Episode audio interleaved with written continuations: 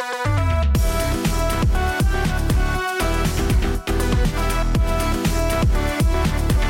ลแบงค์พอดแคสต์พอดแคสต์ที่พูดถึงวงการไอดอลในมุมมองของการทำการตลาดและคอนเทนต์ สวัสดีครับ EP ที่ 45 ของชลแบงค์พอดแคสต์ครับ EP นี้เป็น EP แรกของปี 2565 นะครับ แล้วก็เป็น EP ที่ผมมาจัดเลทอีกครั้งหนึ่งนะครับ เพราะว่ากว่าจะมาจัด EP นี้ก็ปาเข้าไปกลางเดือนมกราคมแล้ว ซึ่งจริงแล้วมันควรจะเป็นช่วงสัปดาห์แรกของเดือนมกราคม หรือว่าสัปดาห์วันเด็กนะครับ แต่ว่าด้วยภารกิจส่วนตัวของผมนะครับ ไม่ว่าจะเพิ่งกลับมาจากโคราชนะครับ หรือแม้กระทั่งมีไปดูเทเตอร์นะครับ ก็เลยเพิ่งจะมีเวลามาจัด EP นี้ ซึ่งจริงแล้วมันเป็นความตั้งใจของผมตั้งแต่แรกอยู่แล้วครับว่าผมจะมาพูดถึงเกี่ยวกับข้อมูลที่ผมเริ่มเก็บนะครับ เริ่มเก็บ แล้วก็มีการแชร์ไปบางส่วนที่บนทวิตเตอร์นะครับ ซึ่งข้อมูลนี้ก็คือข้อมูลเกี่ยวกับยอดขายนะครับ ซึ่งก็จะเป็นหัวข้อหลักที่เราจะพูดถึงใน EP นี้นะครับ แล้วก็ผมจะแตกประเด็นออกมายิบย่อยพอสมควรนะครับ เกี่ยวกับยอดขายสินค้าของทางฝั่ง BNK แล้วก็ CGM48 นะครับ สินค้านี้สินค้าอะไรนะครับ ก็คือสินค้าที่เป็นสินค้าเรียกว่า สินค้าสุดท้ายของปีที่ผ่านมานะครับที่มีการเปิด pre-order ไปนะครับ ก็คือ New Year Calendar นะครับหรือว่าปฏิทินนั่นแหละครับปฏิทิน ซึ่งรอบนี้เป็นปฏิทินที่ค่อนข้างพิเศษครับ เพราะว่าเอ่อ member BNK แล้วก็ CGM มีการถ่ายรูปเหมือนกับเป็นชุดว่ายน้ำนะครับ แต่ว่าชุดว่ายน้ำที่ค่อนข้าง safe นะครับ ต้องบอกอย่างนี้ค่อนข้าง safe นะครับ ก็ถือว่าเป็น อีกหนึ่ง step ดีกว่า เหมือนกับเป็นการผมอาจจะบอกว่าเป็นการลองเชิงประมาณหนึ่งก็ได้ครับว่าเออถ้าแบบลักษณะนี้ที่มีการถ่ายรูปลักษณะนี้ขึ้นมาจะเป็นยังไงบ้างนะครับ ซึ่งเอ่อ feedback ผมไม่ชัวร์เหมือนกันว่าเป็นแบบ positive negative แต่ว่าตัวเลขที่มันออกมามันค่อนข้าง positive พอสมควรครับ ซึ่งมันเป็น positive มาก ๆ ด้วยนะครับ นั่นคือสิ่งที่ตัวเลขมันฟ้องออกมาครับสำหรับสำหรับตัวปฏิทินนะครับ เอ่อข้อมูลปฏิทินนะครับ pre-order มีการจริงแล้วมีการเปิดตัวเล็กๆ ก่อนแล้วครับ ในช่วงช่วงต้นเดือนประมาณ week week แรกๆ ของธันวาคมนะครับ แล้วก็มีเหมือนกับมีปล่อย teaser นะครับ มีปล่อย teaser ให้กับคนที่เป็นคนติดตามวงนะครับ ก็ได้เห็นบ้างบางส่วนครับ เพราะว่า member ก็มีการแชร์รูปที่ไปถ่ายนะครับในช่องทางของตัวเองรวมไปถึง มีเหมือนกับเป็น mock up หรือไม่ใช่ mock up สิเหมือนกับเป็นสินค้าตัวอย่างเลยครับ ว่าแบบเออสินค้าตัวอย่างที่เอ่อจะออกมาจริง ๆ จะเป็นยังไงแต่แต่ว่าเราอะเป็นผู้บริโภคแต่เราไม่ได้เห็นตัวจริงนะครับ แต่ว่าเอ่อ member เองได้เห็นนะครับ member เองได้เห็นแล้วก็แชร์ขึ้นไป story ของ member เอง ซึ่งก็เราก็ได้เห็นแค่นั้นนะครับ แล้วพอเราได้เห็นอีกทีนึงก็คือตอนที่สินค้ามันขึ้นในที่ช้อปปีแล้วนะครับเอ่อ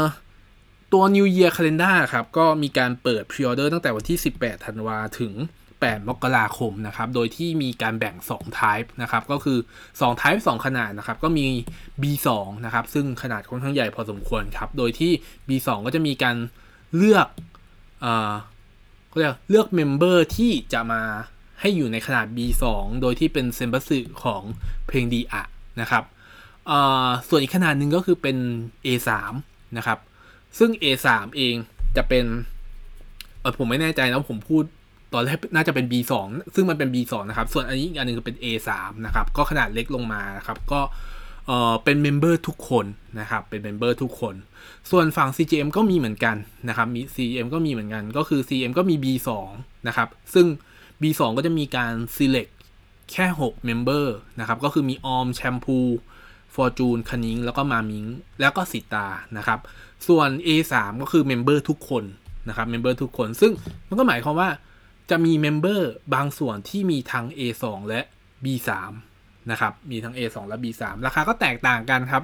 A2 ราคา 1,200 บาท ซึ่งแล้วก็ A3 ราคา 800 บาท ปฏิทินถือว่าราคาสูงมากนะครับ แต่ว่าด้วยความที่มันสูงมากมันก็เลยมีการแลกนะครับ ไม่ใช่มีการแลกสิ ก็คือมีการเอ่อ แจกรางวัลนะครับมีการแจกรางวัล ซึ่งรางวัลก็คือเป็นรูปโพลารอยนะครับเป็นรูปโพลารอยของเมมเบอร์คนนั้นนะครับแล้วก็มีการเซ็นเซ็นลายเซ็นเอาไว้นะครับเอ่อ A2 มีแจก 1 รางวัลต่อ1 member A3 มีแจก 1 รางวัลต่อ1 member นะครับ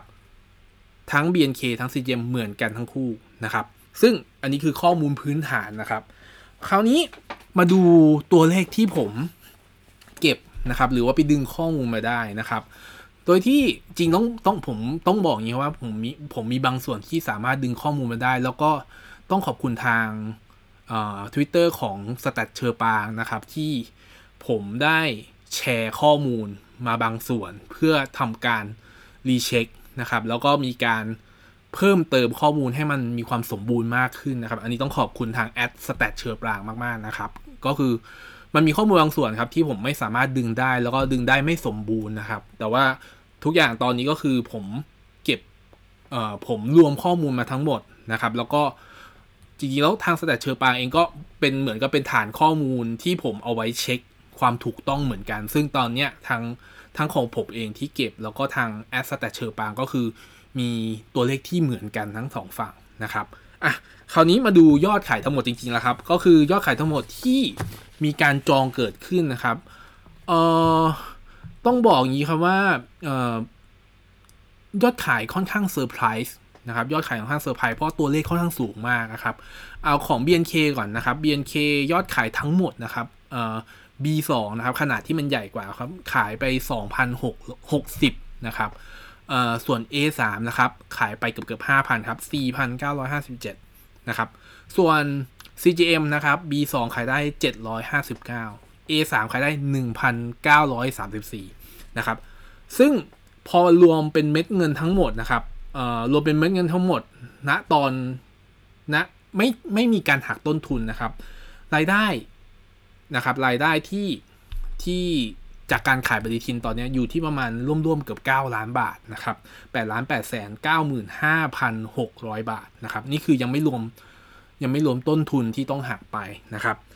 ส่วนถ้าจริง ๆ ผมทำสแตทนอกจากอันนี้แล้วก็คือผมเริ่มมีการแยกครับ เพราะว่าเราอยากจะเห็นครับว่าตัวตัวข้อมูลของของของแต่ละรุ่นนะครับยอดขายของแต่ละรุ่นเป็นยังไงบ้าง ก็เห็นครับว่าอย่างชัดเจนเลยครับว่า ใน 100%นะครับ เป็น BNK รุ่น 1 มากถึง 49%ก็คือกินไปเลยเกือบครึ่งหนึ่งนะครับ บางจังหวะนะครับ บางจังหวะที่ผมมีการแชร์ข้อมูลคือ BNK เกินเข้าไปถึง 51%ด้วยนะครับเอ่อเอ่อส่วนรุ่น 2 1,509 นะครับ รุ่น 3 704 นะครับ จริงๆ ถ้ารวมของ BNK ทั้งหมดก็คือมี 7,017 นะครับ ส่วน CGM เองมีทั้งหมด 2,693 นะครับ คราวนี้ถ้าเทียบเป็นเลโชครับ เทียบเป็นสัดส่วนก็คือเอ่อเจน1ผมบอกไปแล้วนะครับ ประมาณ 49 นะครับ เจน 2 อยู่ที่ 16%เจน 3 อยู่ที่ 7%ส่วน CGM เองได้มากถึง 28%นะครับ จริงๆตัวเลขนี้ค่อนข้างน่าสนใจมาก ๆ ครับ ว่าเอ่อยอดขายที่มันเกิดขึ้นณตอนนี้ณเวลานี้มันกลายเป็นว่า ถ้าไม่มีรุ่นหนึ่ง ยอดขายมันจะไม่ได้ออกมาเป็นหน้าแบบนี้นะครับ รุ่นหนึ่งคือเหมือนกับเป็นยังเป็นเสาหลักนะครับ ยังเป็นแกนหลักที่ยังสามารถขายสินค้าได้ แล้วก็ยังมีฐานแฟนคลับที่พร้อมจะจ่ายเงินซื้อสินค้า ถึงแม้ว่าเราก็จะเห็นครับว่าความความเชื่อมั่นนะครับ ความเชื่อใจของ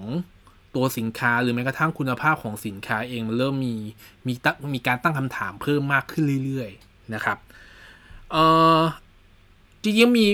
มีประเด็นนะครับมีประเด็นนอกจากตัวเลโชครับก็คือเราจะเห็นว่าอย่างที่อย่างที่ผมบอกไปครับเจนหนึ่งสี่สิบเก้าเปอร์เซ็นต์เจนสองสิบหกเจนสามเจ็ดเปอร์เซ็นต์เจนสามนี้ยังไม่มีการเดบิวต์นะครับ ซึ่งเราก็รอคอยอยู่ครับว่าเมื่อไหร่จะเดบิวต์นะครับณตอนที่ผมยัง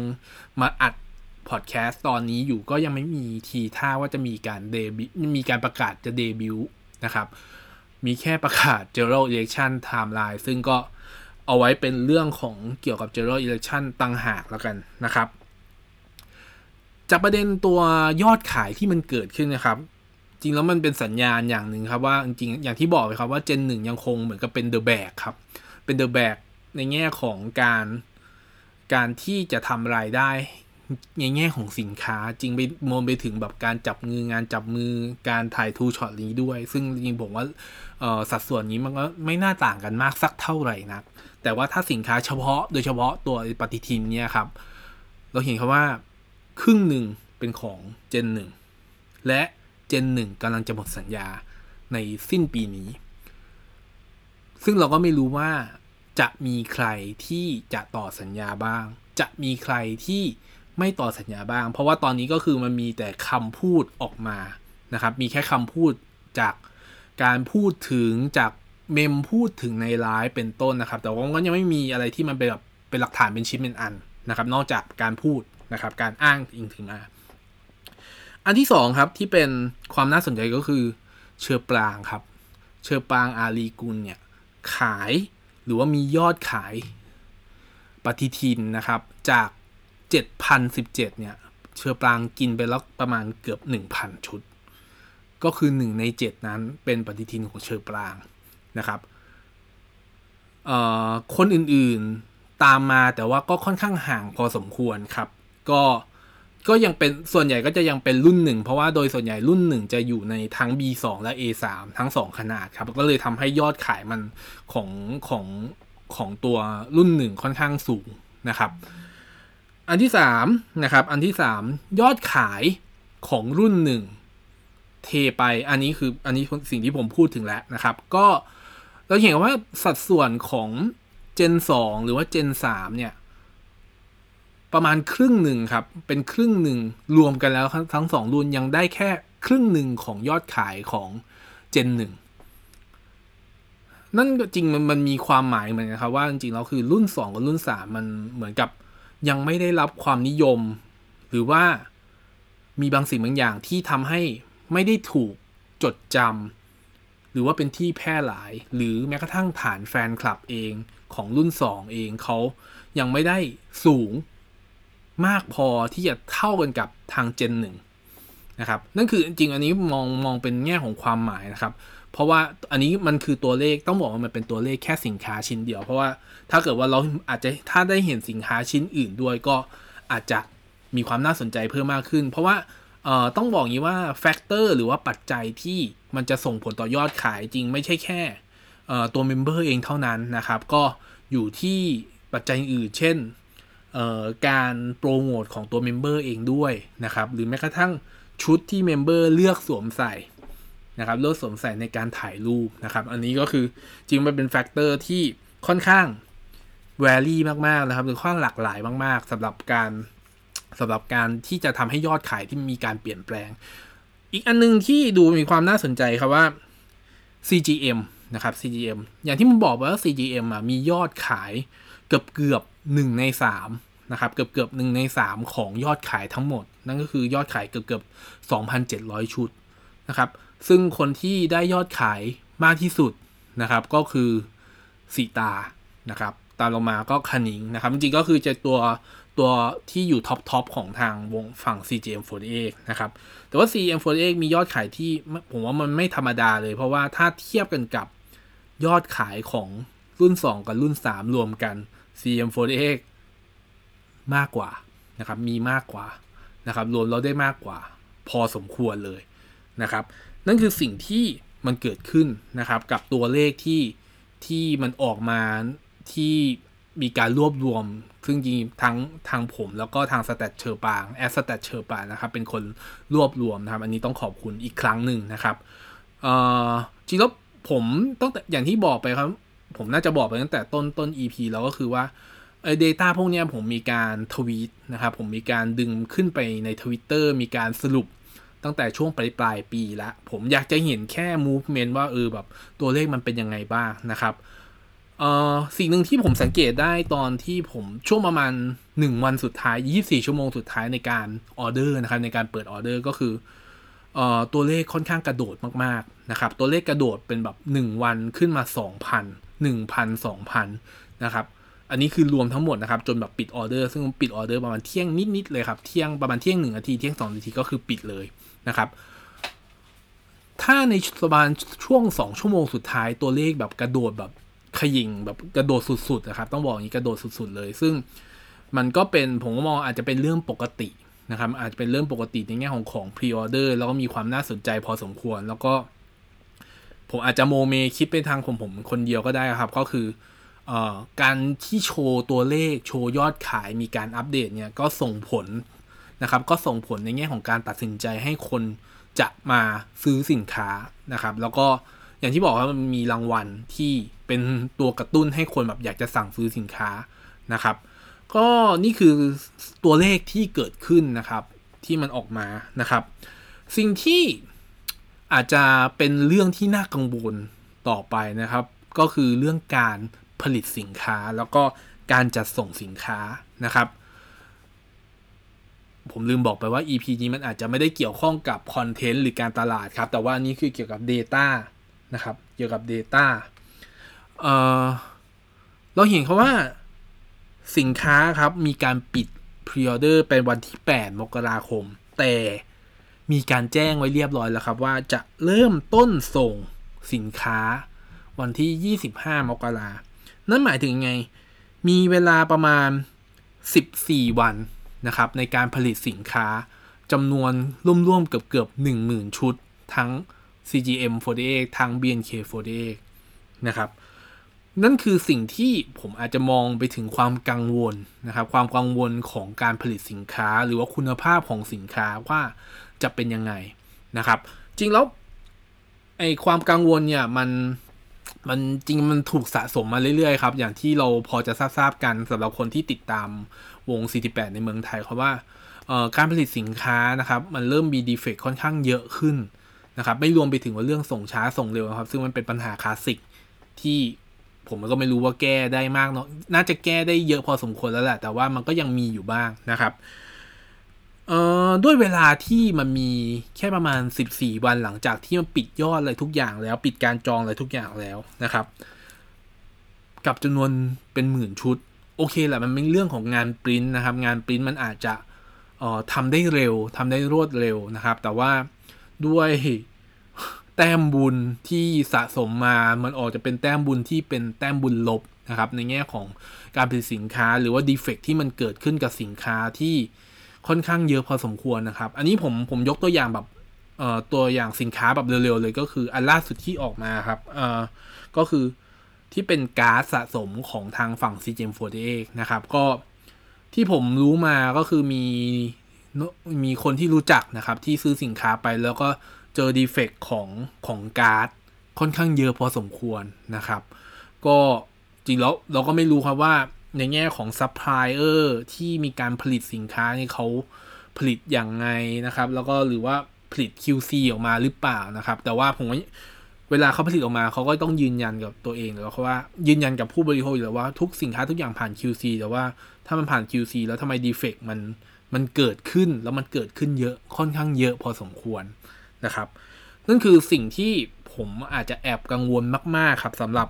เออในแง่ของการที่สินค้าที่มันจะออกมาเป็นยังไง เพราะว่าพอมันเป็นงานปริ้นครับ ต่อให้บอกว่ามันเร็วก็ตาม แต่ว่ามันก็มีความละเอียดในแง่ของการ การทำการผลิตชิ้นงานออกมา เพราะมันมีการผสมสีการทำออฟเซตสีแยกสีนะครับ เพื่อที่จะปริ้นออกมา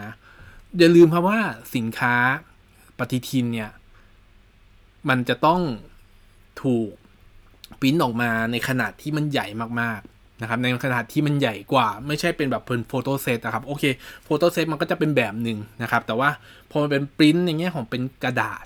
ซึ่งเราก็ไม่รู้ว่ากระดาษ ที่จะมีการปริ้นตัวปฏิทินนะจะเป็นยังไงนะครับ เราก็หวังว่าน่าจะเป็นกระดาษที่มันหนาพอสมควรนะครับ แต่ว่าพอมันปริ้นออกมาปั๊บเราไม่รู้เห็นหน้าค่าตาของจริงว่าจะเป็นยังไง ดังนั้นอะมันก็เลยแบบเต็มไปด้วยความกังวลนะครับ เต็มไปด้วยความกังวลสำหรับอันนี้ผมอาจจะมองว่าสำหรับผมเองนะว่าเออสินค้าที่มันจะถูกผลิตออกมา แล้วก็จะถูกจัดส่งมาถึงมือผมเนี่ย มันจะเป็นยังไงมันจะถูกหวย ที่ต้องแก้ defect หรือว่าต้องเจอ defect อะไรบ้าง สีมันจะเลื่อนไหม หรือว่ากระดาษมันจะแบบจับทีเดียวปั๊บพับไปเลย มีรอยยับไปเลยเนี่ยเราไม่รู้เราไม่มีสิทธิ์รู้อะไร มันเหมือนกับเราเราเคยชินกับด้วยตัวระบบที่เป็นแบบระบบ pre-order ของทางเอ่อ BNK48 หรือ CGM48 ไปแล้วกับตัวซัพพลายเออร์คนที่ผลิตชิ้นงานเหล่านี้ไปแล้ว ผลิตสินค้านี้ไปแล้วนะครับ แต่ว่า ถ้ามันเป็นไปได้มันเราก็อยากจะเห็นสิ่งที่เราเหมือนกับเหมือนเราไปเหมือนเราไปซื้อหวยเลยเนาะเราไปซื้อหวยโดยที่เราไม่รู้ว่าจะถูกหวยไหมถูกหวยคำว่าถูกหวยสำหรับการซื้อสินค้าคือ เจอ defect ไหมหรือว่าจะได้สินค้าที่มันคุณภาพโอเค ซึ่งผมก็ ยังไม่มันไม่มีอะไรที่มัน perfect ร้อยเปอร์เซ็นต์อยู่แล้วครับ แต่ว่ามันมันสามารถลด defect ได้ ถ้าเกิดมันมีการควบคุมการผลิตที่มันโอเค มีช่วงระยะเวลาที่มันสมเหตุสมผล มีราคาที่มันจะยังพอฟังได้ว่ามันไม่ได้ขูดเลือดขูดเนื้อจนเกินไป ซึ่งจริงๆแล้วเราอาจจะผมผมอาจจะไม่ได้เห็นจุดข้อหลักข้อหลังสุดผมอาจจะไม่ได้เห็นนี้ เพราะว่าการตั้งราคาสินค้าของทางฝั่ง Official เองก็ค่อนข้างลากเลือดพอสมควร แต่ว่าเขา อาจจะมองว่ายังไงก็ยังมีคนซื้อแต่ว่าผมผมบอกได้เลยครับว่ากำลังการซื้อมันน้อยลงกว่ายุคก่อนๆเยอะมากๆนะครับ ผมเชื่อว่ามากกว่าครึ่งหนึ่ง เพราะเราเห็นตั้งแต่ยอดโหวตนะครับ General Election ยอดการสั่งยอดการซื้ออัลบั้มซื้อซีดีเงี้ยมันลดลดไปเรื่อยๆครับ มันก็เราก็จะเห็นว่ามันเออมันนั่นคือสิ่งที่มันฟ้อง มันฟ้องมาสมพอสมควรเลยนะว่าแบบเออณตอนนี้สถานการณ์มันเป็นยังไงบ้าง ไม่ว่าจะมันอาจจะไม่ใช่แค่เรื่องคุณภาพสินค้าเรื่องการบริหารอย่างเดียว แต่มันมี factor อื่นๆที่มันเกี่ยวข้องเป็น external factor นะครับ เช่นแบบสภาพเศรษฐกิจอะไรอย่างนี้เป็นต้น มันไม่มีอะไรกลับมาบูมได้เหมือนกับยุคตอนที่ออกซิงหนึ่งซิงสองซิงสามแล้วนะครับ มันมีแต่ว่าจะทำยังไงให้คนที่ยังอยู่ในมือเนี่ยเขาแฮปปี้เขาพึงพอใจ ซึ่งผมไม่รู้ว่าเขาได้มองจุดนี้หรือเปล่า นะครับทาง Official เองกลายไปไปมากลายเป็นมาบ่น Official อีกแล้ว แต่ว่านั่นคือจริงๆตัวเลขเหล่านี้พวกนี้ครับ แล้วก็มันลามไปถึงการผลิตชิ้นงานออกมาเนี่ย มันเป็นอะไรที่น่ากังวลมากเลยนะ เพราะอย่างที่บอกครับว่าตอนนี้การซื้อสินค้าของทาง Official เอง เราเหมือนกับการแทงแทงหวยครับ ถ้ามันดีก็ก็ดีไปเสมอตัว แต่ถ้ามันแย่มันก็มันเห็นการสะสมที่มันสะสมมานาน แล้วมันเริ่มจะส่งมันไม่เริ่มจะมันส่งผลกระทบกับยอดขายสินค้าในชิ้นถัดๆไปแล้วเรื่อยๆนะครับ ก็นั่นคือสิ่งที่อาจจะมาพูดจะมาพูดในใน EP นี้นะครับ แล้วก็จริงแล้วบาง Data จริงของผมไม่ได้มีแค่การดึง Data เฉพาะไอตัวที่เป็นปฏิทินอย่างเดียวนะ จริงแล้วผมมีมีข้อมูลบางอย่างที่มันผมมาดึงข้อมูลของแบบอย่าง สินค้าของชลาลายนะครับบางบางอันแต่ว่าผมดึงบางส่วนเฉยๆ แล้วก็เอามาดูเฉยๆครับว่าไม่ได้มีการแชร์อะไรออกไป แต่ว่าก็เห็นข้อมูลครับว่าเออแบบของชลาลายยอดขายมันก็ค่อนข้างสูงครับ แต่ว่าเราเห็นว่าชลาลายก็คือรุ่นหนึ่งทั้งหมดนะครับรุ่นหนึ่งทั้งหมด แล้วเราก็เห็นว่าสินค้า ผมเห็นตัวเลขของสินค้าก็มีการยอดขายค่อนข้างสูง พอสมควรสูงแบบผมบางอันผมก็ตกใจเหมือนกันเออแบบ มีมีแฟนมีมีด้อมที่เขารักเมมเบอร์กลุ่มกลุ่มนี้อยู่เพราะว่าจริงแล้วก็ชลาลายก็คือมันมีมีด้อมที่ค่อนข้างใหญ่อยู่แล้วครับ ถ้ารวมกันทั้งทั้งหกหกคนเนี้ย แต่ว่าก็ต้องมองครับ สมมติว่าไม่มีชลาลายแล้วจะเกิดอะไรขึ้น มันก็จะคล้ายกับไม่มีรุ่นหนึ่งแล้วจะเกิดอะไรขึ้นต่อไปในปีต่อๆไปนะครับ นั่นคือโจทย์ใหญ่มาก ๆสำหรับทาง Official ว่าจะทำอย่างไรให้ รุ่น 3 หรือว่ารุ่น 2 หรือแม้กระทั่ง CGM เองกระเตื้องขึ้นมานะครับ CGM เองผมว่าอยู่ในเทรนที่เป็น uptrend นะครับ ก็คือแบบเทรนทิศทางที่มันดีขึ้นเรื่อยๆนะครับ ถ้าไม่รวมเรื่องถ้าไม่รวมเรื่องดราม่าที่มันเกิดขึ้นในช่วงช่วงปลายปีนะครับ แต่ว่าถ้าดูภาพรวมของ CGM เองแล้วอะผมอาจจะมองว่าเป็นอะไรที่มันดีในแง่ของการบริหารถึงแม้ว่า ก็จะ I am เหมือนกันนะครับ ก็จะเป็น I am เหมือนกันแต่ เราเห็นว่าแง่ของการพัฒนาหรือการเซตฟาวเดชันของของไม่ว่าจะเป็นชิเฮนิน หรือว่าจะเป็นกัปตันนะครับ ดูดีค่อนข้างดีกว่าทางฝั่ง BNK ค่อนข้างชัดเจนมากๆนะครับ อันนี้คือเป็นความเห็นส่วนตัวของผมนะ แต่ว่าถ้ามองเป็นภาพรวมแล้วจุดที่สังเกตแล้วก็จุดที่มันน่าเป็นห่วงก็คือ การจะหมดสัญญาของรุ่นหนึ่ง มันจะส่งผลกระทบ แทบจะ ในแง่หัวส่งผลกระทบ ไม่ได้ส่งผลกระทบจากวงกับวงนะครับ แต่ว่าเป็นส่งผลกระทบกับเกี่ยวกับรายได้ที่มันจะเกิดขึ้น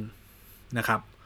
นั่นคือสิ่งที่ผมจะพูดในผมพูดถึงใน EP นี้นะครับ ก็เอ่อ EP ถัดไป ก็หวังว่าจะมาจัดให้เร็วขึ้นนะครับ แล้วก็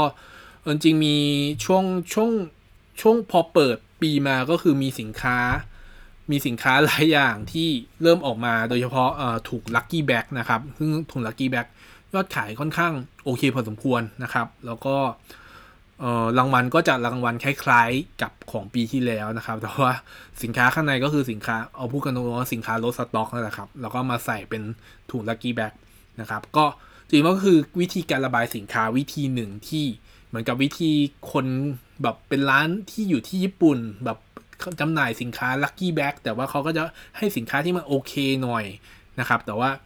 ของ Lucky Bag แบบเวอร์ชันไทยๆนะครับ ก็จะเป็นสินค้าที่โละสต็อกนะครับ ซึ่งเราก็ต้องทำใจครับว่าเออพอ Lucky Bag ปั๊บมันก็ต้องได้สินค้าประมาณนี้แหละ แต่เราก็หวังว่าเขาจะให้สินค้าที่มันคุณภาพยังโอเคอยู่ ถึงแม้ว่ามันจะมันจะตกรุ่นนะครับ หรือว่ามันจะผ่านเวลาไปนานแล้วก็ตามนะครับ ก็เอ่อ EP นี้คงมีเท่านี้นะครับ แล้วก็ ขอบคุณสำหรับการติดตามแล้วก็การฟัง EP นี้ครับ แล้วไว้เจอกัน EP หน้านะครับ สวัสดีครับ